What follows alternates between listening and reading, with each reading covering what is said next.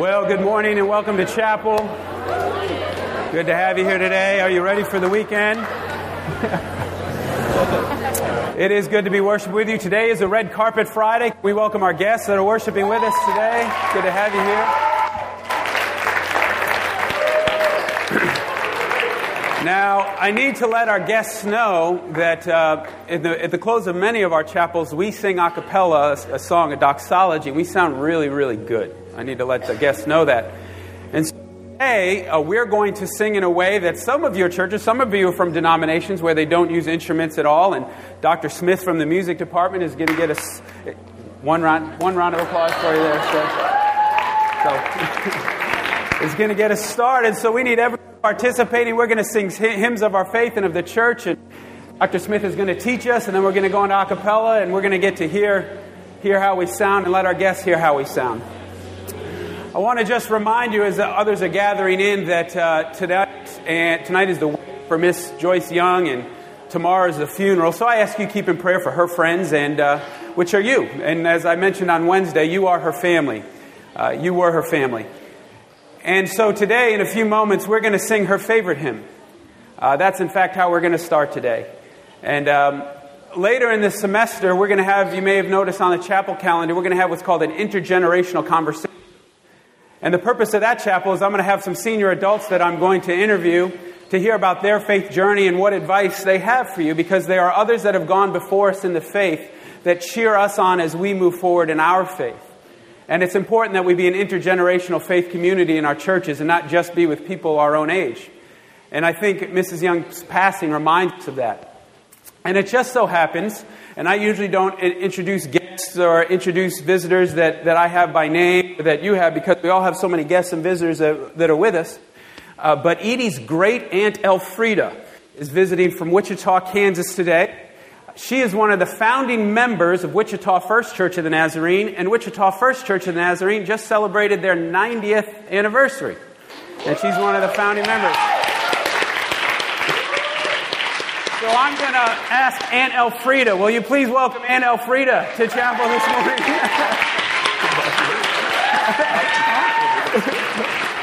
now, Aunt Elfrida, when she came here the other night, she was saying, Corey, I was on the campus a few years ago and it looks different. And it was just a few years ago, and we realized after someone's hitting the lights on the back, you're leaning against the wall. Can you just turn around and hit all?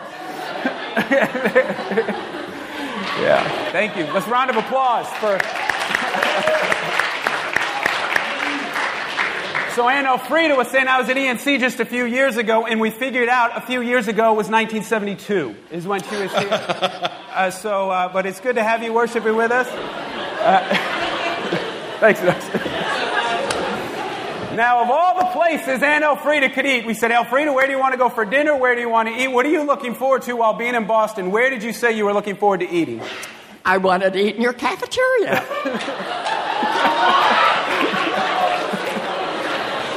so, Aunt Elfrida Aunt Elfrida went to Southern Nazarene University. It was called Bethany College back then. And Bethany Nazarene University. And she was telling me about her dining commons and her dining experience. And you were telling me one year uh, that was very difficult. Tell us about the year in the dining commons at Bethany College a long, long time ago. All right. I hope I don't interfere with the time of your speech. Oh, you're fine. Go ahead. You have all the time you need. The women and the men always met in the women's dormitory just before we ate, and there was a large gathering room. That's where many people got acquainted, started dating, and later married, and so forth. But we were assigned tables in the uh, dining room, which was just off from this place where we uh, gathered. And uh, we were assigned seats at the table, and then that changed about every three weeks or so. One year, one of the students paid her tuition in spinach. So you can imagine what our meals consisted of for several months after that. We had spinach, spinach, spinach, spinach, and not very much other kinds of variety on the menu. But we had a lot of fun in the dining room, and uh, as I said, uh, many acquaintances were made there and great times. How many of you knew that you could pay for your college here at Eastern Nazarene in spinach? Did you know that? Yeah, no, you might want to go talk to the financial aid office about that, but uh, I don't know if that's possible. I advise you not to, unless, you're, unless you're fond of spinach. Oh, another thing about our dining experience. On Sundays, we had a very nice dinner. Then we were given a sack lunch for our evening meal. No more food was given to us until the next morning for breakfast. And many of us were so starved, even though we had a nice lunch, that we ate the sack lunch in the afternoon and had nothing to eat until the next morning because all of the stores, and there weren't very many that served food, um, well, there were none that served food on Sundays. So there was no place to go. And very few had cars at that time, and they had to have permission to go off the campus. So most of us stayed there or walked down to the Overholser Lake. It was called Holder Closer. And many persons took, took hikes down there in the afternoon in their sack lunches and ate them, and then they were starved until the next morning, unless they happened to pick up a candy bar or something before then. Can you please welcome, thanks, Anna Elfrida, for joining us for today. Thank you. I appreciate it. Thank you.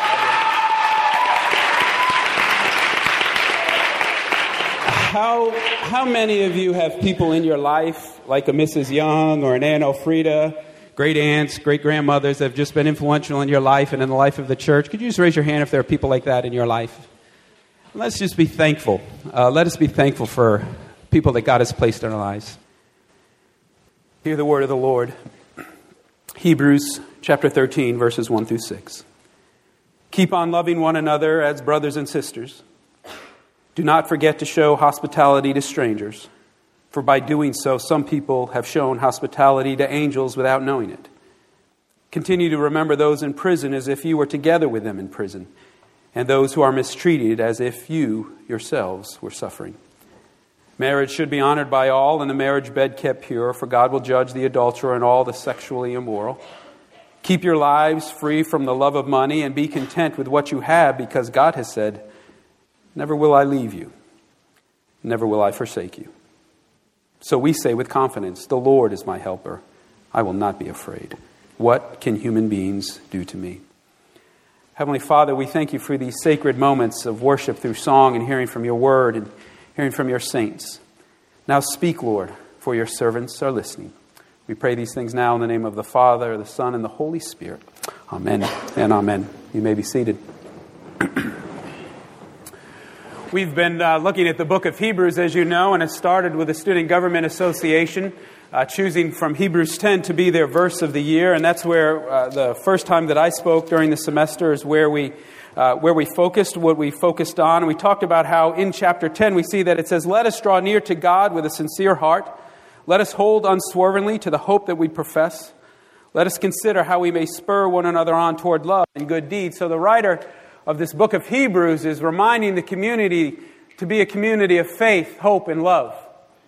A community that is faithful in the big and little things of life. And, and we know, as we've talked about, that it is a community that was strong in their faith at one time, a community that was faithful to God in the big and little to be some drifting away, if you will, some uh, maybe compromising, but the writer seems to allude to that a little bit.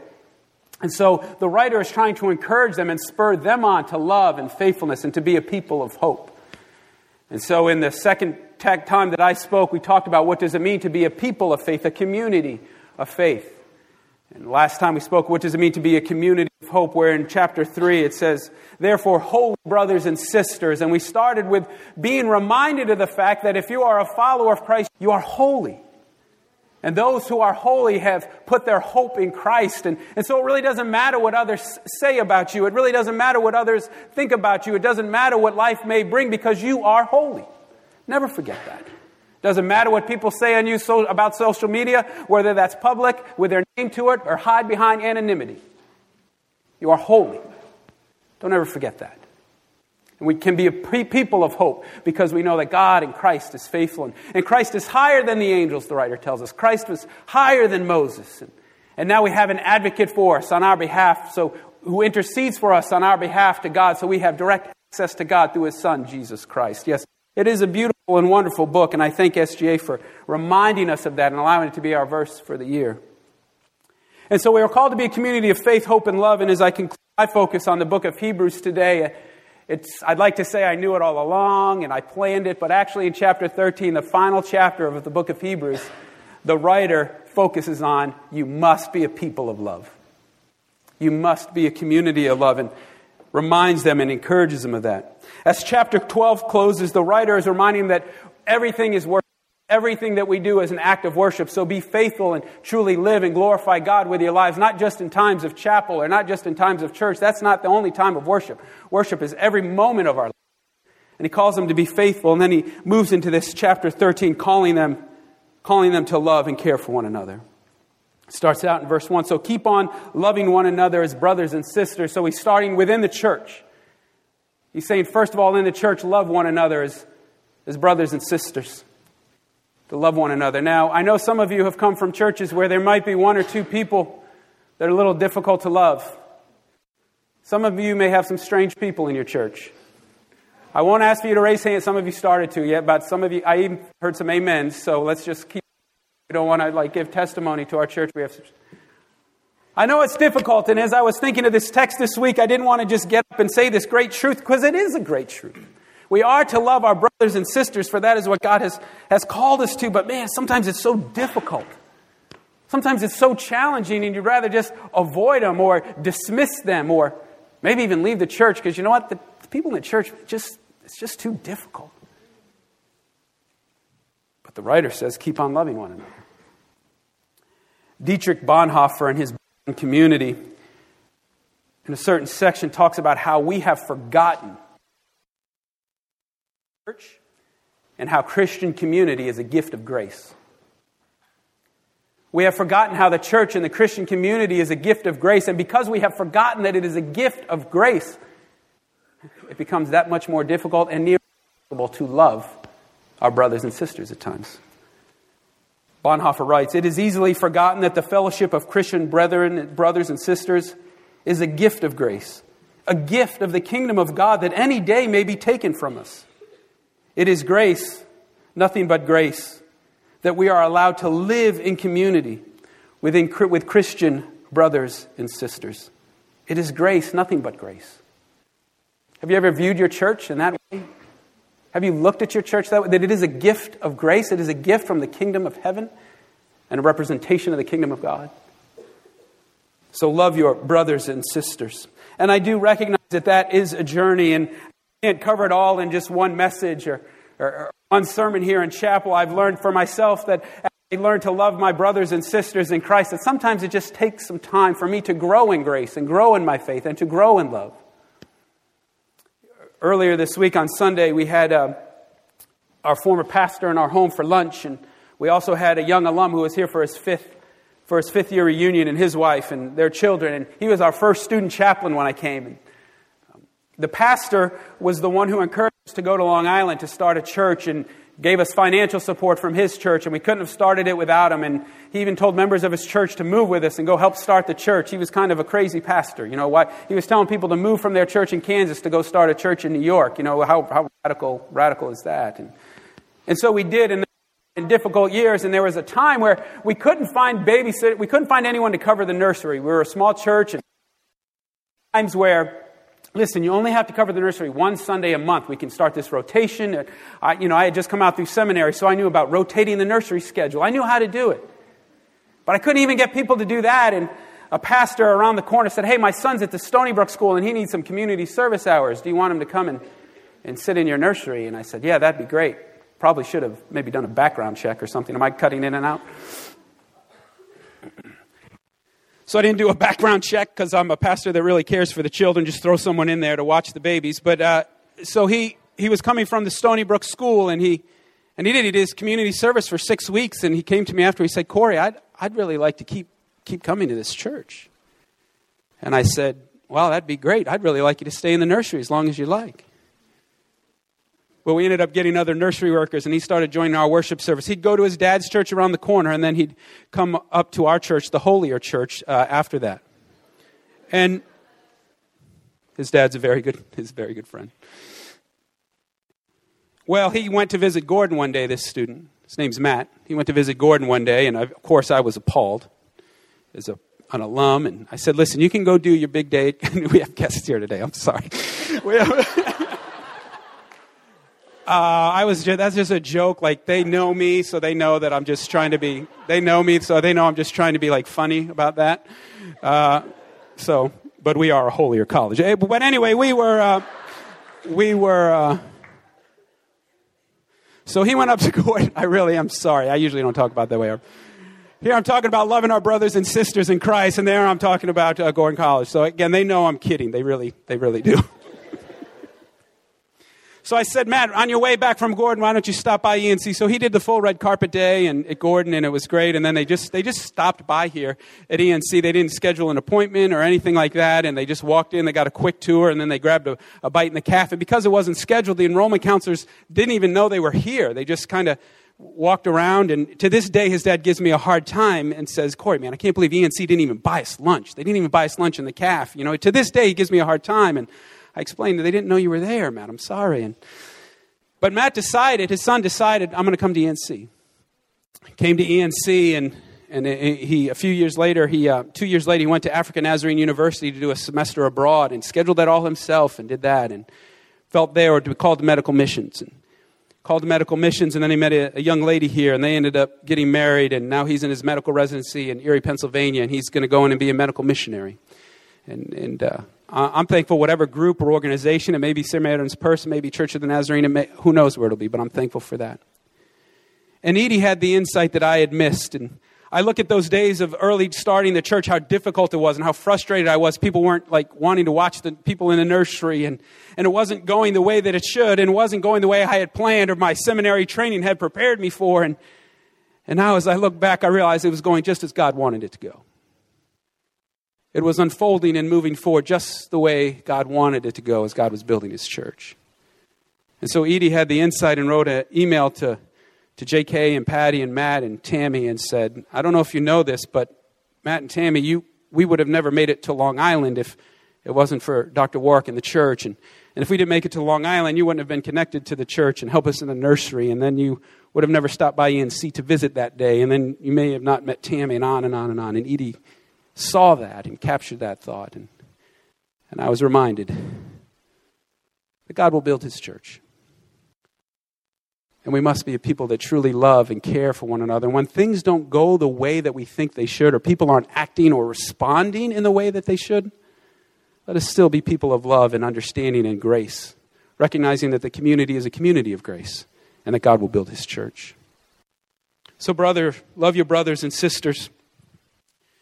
He goes on not only to love your brothers and sisters, but also to love the stranger, to show hospitality. So he talks first, the writer, excuse me, the writer talks first about loving those within the church community. And then he steps outside. The writer steps outside the community and says, Love the stranger, show hospitality. In verse 2, it says, Do not forget to show hospitality to strangers, for by doing so, some people have shown hospitality to angels without knowing it. Now, the writer could mean maybe actual angelic beings. We don't know that for sure. But most likely, what the writer is talking about is that when we show hospitality, because angels are what? Angels are messengers of God. And when we show hospitality to others, when we truly are a hospitable community in your home or in your church, God speaks. God speaks. And, and in that fellowship, in that community, around that meal together, perhaps there is there is something that draws us closer to, a, to God and to a deeper understanding of what it means to be the church that God has called us to be.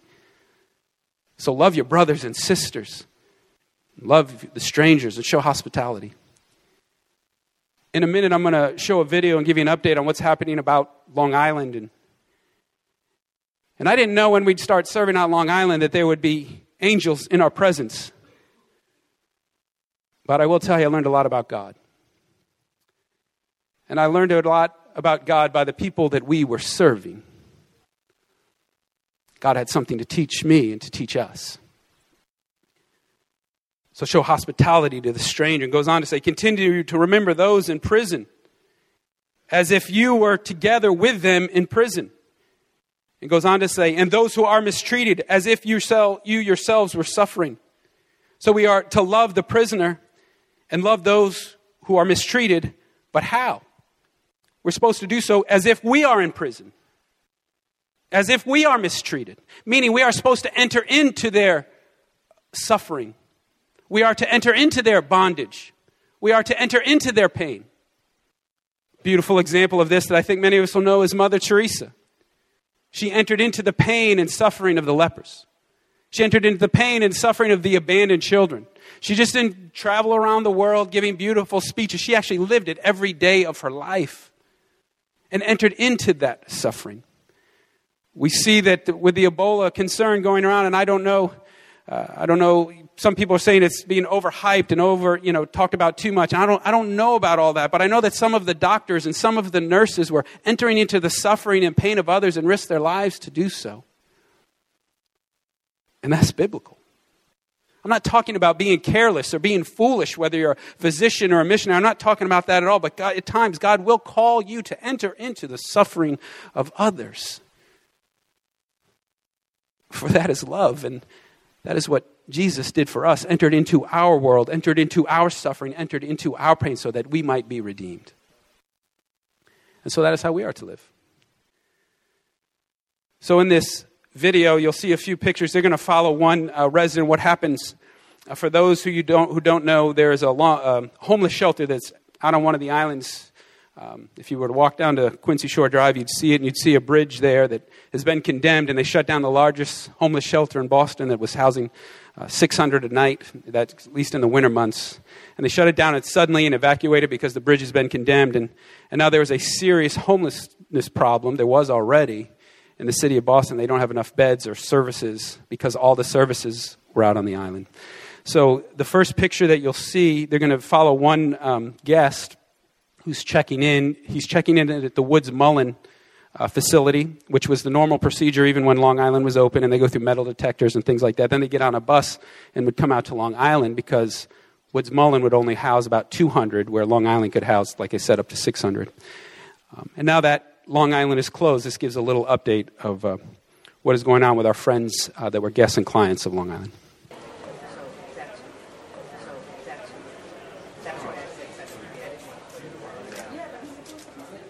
Well, it's it's been challenging.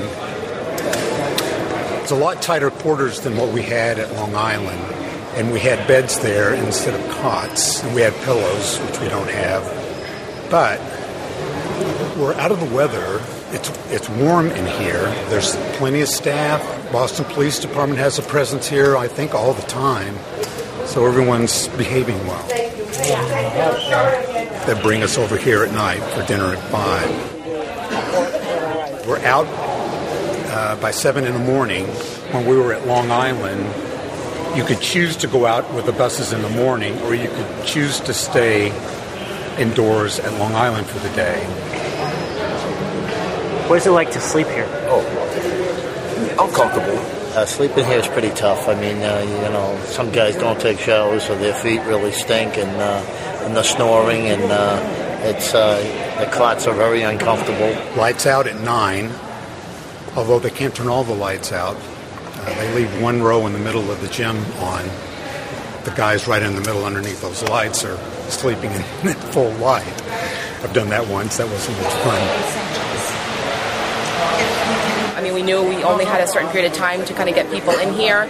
Um, we wanted to um, just get this up and running. They're doing the best they can to accommodate us under the circumstances. This is what we have right now. So, I mean, it's six to eight weeks is, is what we've planned for. Um, we are looking at, um, at other facilities to see if we can um, we can get get something a little bit more permanent. One of the things that we homeless people need more than anything is stability. And this has been a very destabilizing time for us.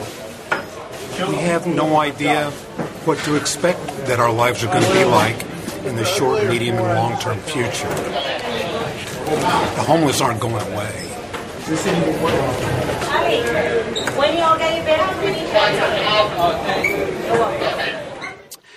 So the writer to the Hebrews calls us to enter into the suffering, enter into those who have been mistreated. So, what does that mean for us when the city right next door to us and the homeless have no place to go, or the recovering addict, or those coming out of prison? What does that mean for us? what would it look like for you and for me and for us to enter into that? There are some things we're doing now, and we'll continue to keep it in prayer. Obviously, we're going to continue to serve. There's local kitchens here in Quincy, and it doesn't help when Boston's largest, largest shelter closes because now other shelters around the city of Boston will be overrun. There'll be a problem there. So we're going we're to serve there. And, and we'll serve in any way we can. They can't take volunteers yet because you could tell they're so overrun and so busy and don't even have room for volunteers at this time. It's just and Talia emailed me earlier this week and says, just, you know, it's just a mess. We're doing the best that we can. So, what would it look like for us to enter in? Since Long Island is closed, people have said, well, there will always be places to serve and you can go serve in other areas. And that's true. And I think the reason that I'm grieving so much is not because it was close and not because it was so convenient. It, I'm grieving because it was a place that could take large numbers of volunteers on a short notice. And as you took the month of September, many of you to visit or said that you wanted to, and I saw this interest growing and desire to serve. And I saw other students who were going to lead different nights, and they had friends that would serve. And then another person would lead another night, and they had friends to serve. And all these different groups throughout this community were, were going to serve in different ways. And many of you were getting internships. And, and the only word I could have for was revival. See, I've heard revival talked a lot about in worship services and gatherings, and it starts in chapel services like this, but, but I was seeing it out there through what you were doing. So we must not lose heart. We must not be discouraged, but we must mourn and miss our friends that are now scattered throughout the city of Boston we still must move forward, trusting that God has a plan and a purpose for us and for you to serve and care for others, to enter into their suffering, to enter into their pain. So the writer reminds us brothers and sisters, love one another. Because if you can love one another, then you're able and equipped to love those outside the church. So love the stranger, love those who are being mistreated, love and care for those, enter into their suffering. Then the writer almost seems to move off topic, but if we look a little closely, we understand what's happening when we see in verse 4 marriage should be honored by all and the marriage bed kept pure, for God will judge the adulteral and all the sexually immoral. Keep your lives free from the love of money and be content with, with what you have, because God has said, Never will I leave you, never will I forsake you.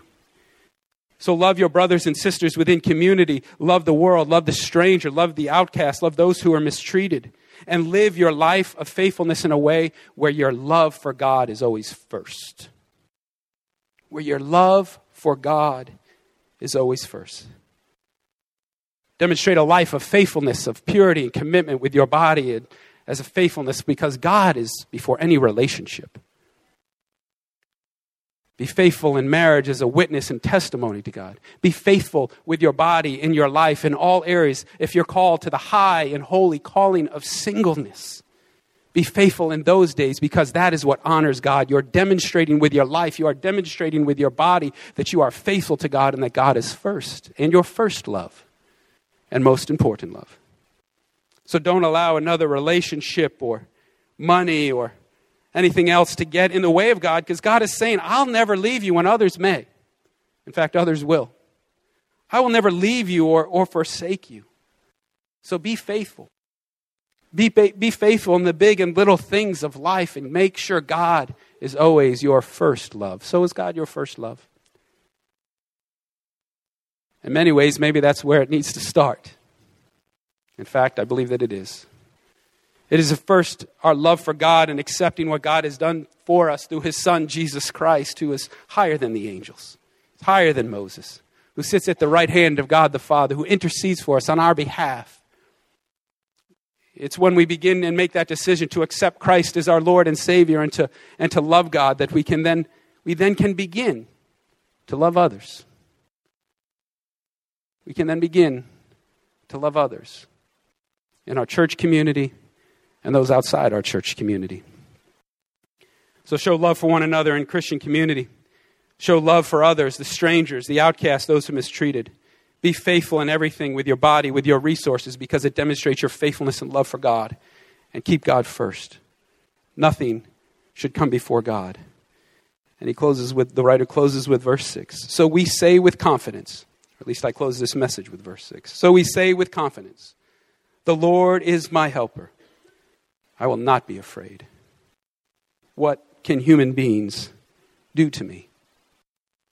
There are a lot of things that try to get in the way of the love we have for God and get in the way of the love we have for one another that try to prevent us from loving those on Long Island. There are things that are happening. There are things that, that happen that break our heart, whether it's a bridge being condemned or, or people causing disruption in the church or, or, or whatever it may be. There are so many things that get in the way, but he's saying with confidence, keep God first and trust in God, for God will never leave you or forsake you. So is God your first love? And for those who testify that say, Yes, Corey, God is my first love, have you been loving your brothers and sisters in this community? Have you been loving your brothers and sisters in your church community? And have you been loving the stranger and the prisoner and the outcast and those who are mistreated? For in doing so, we are demonstrating the love of Christ in the same way that Christ loved us. Dr. Smith's going to come and we're going to sing a, a hymn in closing. It may be new to you, but again, it does remind us. And that was a beautiful hymn we sang before the message, so thank you for that, Dr. Smith. So, as we go to prayer and as we close in song, I challenge you with these questions Is God first in your life? Are you loving your brothers and sisters in this community? And are you loving and showing hospitality to the stranger and those who are mistreated? Heavenly Father, we thank you for this time together. We thank you for the privilege and blessing it is and the gift of grace that this community is, that, that the Christian community, the Christian church, is a gift of grace. May we never forget that, and may we live lives that are grateful for that.